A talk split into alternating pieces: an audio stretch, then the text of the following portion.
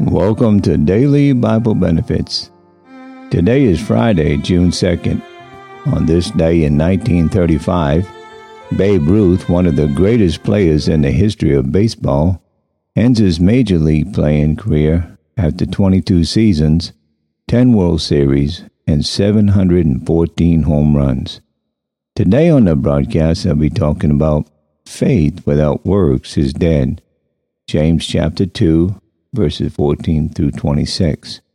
What doth it profit, my brethren, though a man say he hath faith and have not works? Can faith save him?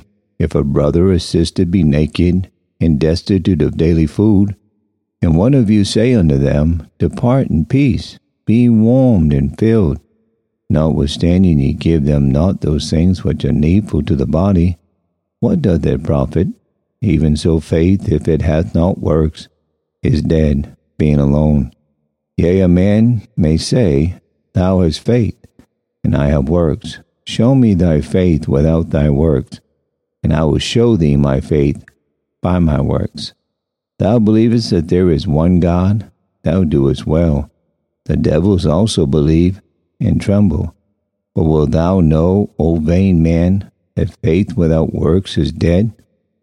Was not Abraham our father justified by works when he had offered Isaac his son upon the altar?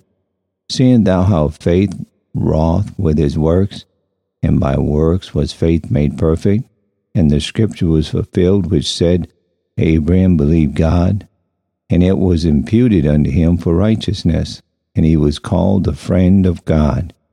You see then how that by works a man is justified, and not by faith only? Likewise also was not Rahab the harlot justified by works when she had received the messengers and had sent them out another way. For as the body without the spirit is dead, so faith without works is dead also. Doing versus talking. A converted cowboy, a converted cowboy put it very well when he said, Lots of folks that would really like to do right, that serving the Lord only means shouting themselves hoarse, praising His name. Now I'll tell you how I look at that. I'm working for Jim here. Now, if I would do nothing but sit around the house telling what a good fellow Jim is and singing songs to him, I will not suit Jim. But when I buckle up my straps and hustle among the hills and see that Jim's herd is all right, not suffering for water and feed, or being driven off the ranch and branded by cow thieves, that I am serving Jim as he wants to be served. Let that be our philosophy too, when the temptation is to talk instead of serving the Lord. Thank you for tuning in to Daily Bible Benefits. Have a good and godly day.